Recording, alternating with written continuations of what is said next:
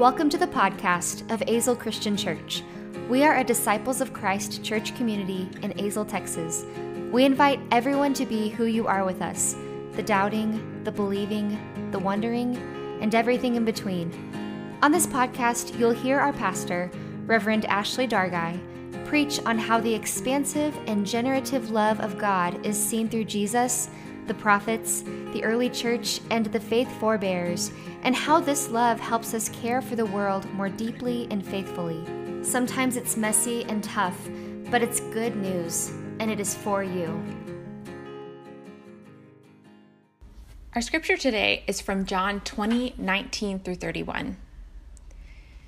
When it was evening on that day, the first day of the week, and the doors of the house where the disciples had met were locked for fear of the temple authorities.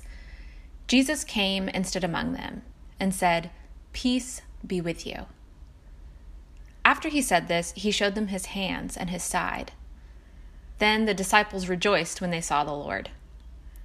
Jesus said to them again, Peace be with you. As the Father has sent me, so I send you. When he had said this, he breathed on them and said to them, Receive the Holy Spirit. If you forgive the sins of any, they are forgiven them. If you retain the sins of any, they are retained. But Thomas, who was called the twin, one of the twelve, was not with them when Jesus came. So the other disciples told him, We have seen the Lord. But he said to them, Unless I see the mark of the nails in his hands, and put my finger in the mark of the nails, and my hand in his side, I will not believe. A week later, his disciples were again in the house, and Thomas was with them.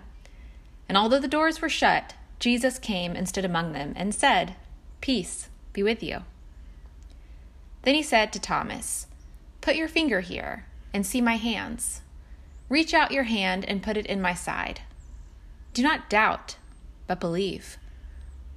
Thomas answered him, My Lord and my God. Jesus said to him, have you believed because you have seen me? Blessed are those who have not seen and yet have come to believe. Now, Jesus did many other signs in the presence of his disciples, which are not written in this book. But these are written so that you may come to believe that Jesus is the Messiah, the Son of God, and that through believing you may have life in his name. This is the word of God for the people of God. Thanks be to God. Eastertide is for the doubters, my friends. It's been one week since we chanted, Christ is risen. Christ is risen indeed. The candy and the Easter eggs has been eaten, the fancy hats and new clothes have been put away, and there's more parking at church today. And so it is in John. It's been one week since the miracle at the tomb, and already the resurrection seems to be losing its sparkle. The question reverberates in the world today Will this miracle hold in ordinary time? So let's work backwards on this text. The text ends with the acknowledgement that Jesus did a lot of cool stuff. But the writer of John chose these specific stories so that you may come to believe that Jesus is the Messiah, the Son of God. And out of all the stories the writer might have had, I'm really glad he chose to include the story of Thomas. A story that is seemingly about doubt, but according to John, is fodder for faith. Now, Thomas often gets a bad rap for having to see to believe, for not just taking the other disciples at their word. But he makes a lot of sense to me unless I see the mark of the nails in his hands, unless my hand is in his side, I will not believe. Um, yeah, and why not? If it's true, and I'm not saying it's not, but if it is, then why can't he have proof? Of course he would want to see. Of course he would want to touch. Of course he would want to know that this news is trustworthy. Thomas doesn't seem like a naive optimist, right? He's a realist, and he's endured too much pain since the beginning of that fateful Good Friday to just latch on to whatever half baked truth his friends are his friends are peddling. He's got a brain, y'all. He's not going to check it at the door. He's got questions. He needs to see receipts. And as people living in the era of fake news and conspiracy theories spreading at the speed of social media, I think we can agree that Thomas may have a point. But you know, if we just jump right to it, the most noteworthy thing about Thomas is not that he doubted, but that he doubted publicly, shamelessly, loudly, and his faith community allowed it and even humored him.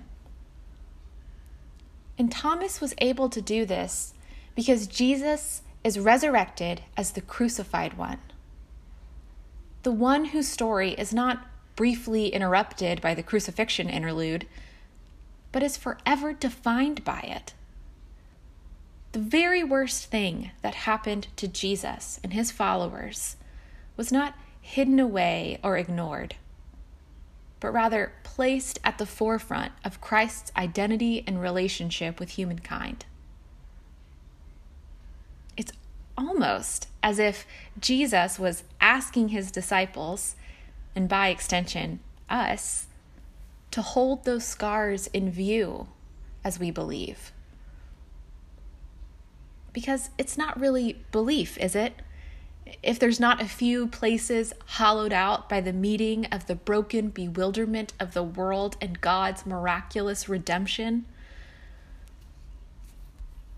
we're moving through this story so quickly this morning because it's not really about Thomas at all. It's about Jesus. Now, let the reader understand Thomas gives us permission to ask questions, to be skeptical, to confess uncertainty, to yearn boldly, to be envious of those who find faith easier. He went first for all of us. Thanks, Thomas. We owe you one. This story is full of scars and doubts, just like us. Alleluia. But did you notice that the story never tells us if Thomas actually took Jesus up on his offer. Did Thomas touch the wounds in his hands? We don't know. Because maybe that's not what's important. Maybe what's central to this story is Jesus offering himself over and over again to people who want to see him. With no questions asked, Jesus offers himself and gives the repeated gift of his presence and grace. We begin our new worship series today called Remembering What It Means to Be a Member of ACC, where each week we will look at a marker of Azle Christian Church. This idea of re colon membering is a play on words and punctuation, so we'll get a lot of mileage out of it. First, we're remembering, recalling our covenantal vows as members, the things we promise for the life and flourishing of this community, the commitment we make to the good news of Jesus Christ, and the planting of hope that we take part in for those who will come after us with re colon, we get the idea that there are certain things we do to mark ourselves as Christians and as members of this iteration of the body of Christ here in Azle, Texas, on the corner of Church Street and Greenway. This is how we member, we might say. And then finally, there's the remembering, the putting all of the limbs back together again in this part of the body of Christ. We're reattaching ourselves to one another. And after over a year of worshiping primarily online and not being able to hug each other and eat together in the fellowship hall and do so many of our beloved traditions, we are hopefully moving into a time when many of us will be vaccinated and cases will plummet and we can once again be together in person, in our building, close enough to smell each other's coffee breath. Lord, in your mercy, hear our prayers. But this remembering of our church won't happen automatically. I mean, just as we won't suddenly tear off our masks and gather in a kumbaya circle in the sanctuary, but rather move gradually toward something like that in phases, we also won't be able to resume our relationships in church as we know it, right where we left off, like no time has passed. Because time has passed. In many ways, those edges that were once freshly separated have frayed. It might take us a beat or two or ten to find our way back to each other to find new ways of being together. I mean, we haven't even been able to all gather in the sanctuary with me as your senior minister yet. And I ache for the day to have more than just sweet Chris Piercy laughing at my corny jokes. I relish the thought of noisy kid whispers and candlelighting going awry and someone's cell phone inevitably going off. The Thomas story is almost painful to read right now because it's so physical. And that's something we've been missing for so long. The passing of the peace, the standing up and sitting down, the hugs and handshakes and high fives, the passing of tissues and communion. Thomas's ache to touch Jesus, to really see, to believe is so relatable for us today. You know, maybe our reattachment might be a little like the creature of Frankenstein at first. It'll probably be clunky and awkward. We might have to troubleshoot or try something different. We may have to finally say goodbye to things or ministries or ways we worship together that we really love and weren't ready to say goodbye to when this whole thing began. But the pandemic has done a lot of irreparable harm to the world as we know it. And churches are not immune to that. There will be losses that will be so hard to face when we can finally see the bottom half of each other's faces again.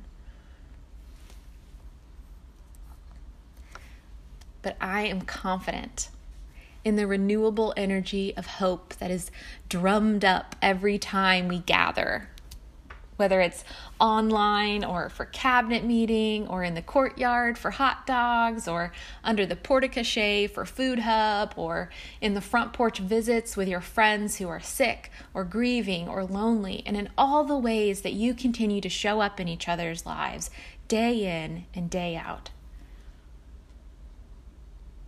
Our marker for Azle Christian Church members today is gathering gathering looks different today, of course, than it did a month ago, or two years ago, or even 10 years ago.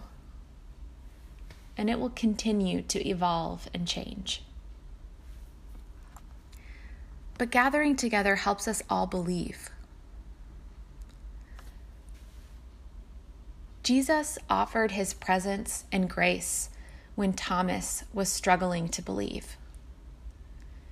And when we gather together for worship, we are offering our presence and grace to one another. Because there may come a day that you, like Thomas, cannot believe. You can't hope. You just don't have it in you. Oh, but beloved, come. Be around people who believe. Let others hope for you. And know that you may be the believer and hoper for somebody else one day. Because this faith thing we're doing here is both an individual and collective endeavor. It's ongoing, it's dynamic, and at the risk of sounding like a greeting card, it's a journey. I said a moment ago that hope was a renewable energy, and so is faith. And it's renewed by the continual gathering of believers and trying to believers. We're a place that holds sacred questions together, not a place that guards inscrutable truths. And we are fostering a community of presence and grace, even in a time of great absence.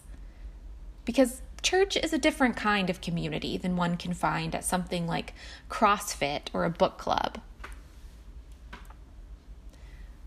We meet together each week, whether it's online or in the courtyard or some kind of hybrid model for the alchemy of life from death, of faith from doubt, of hope from pain. We're resurrection people, after all. And the good news, the very good news for the people of God today, is that we remember ourselves by remembering Jesus together each time we gather as a covenant community. We promise to offer our presence and grace to one another every week, not hiding our scars away, but letting them be part of our believing together. On any given Sunday, we are a group of believers and trying to believers. And Christ is present to us all. This is the glorious message of Eastertide. Amen. Thanks for listening to the Azle Christian Church podcast. Azle Christian Church exists to proclaim the gospel of Jesus Christ through meaningful liturgy during worship, a public witness through outreach in the community, the nurturing of the spiritual life of every age group, and the witness of each member through discipleship, baptism, and the sharing of resources. To support this podcast and the ministries of Azle Christian Church, visit azlechristianchurch.org. Here you can contribute through giving online or find our Venmo information. If you're looking for a church or simply want to talk to one of our ministers, contact us through our website and we will be in touch. Talk to you soon.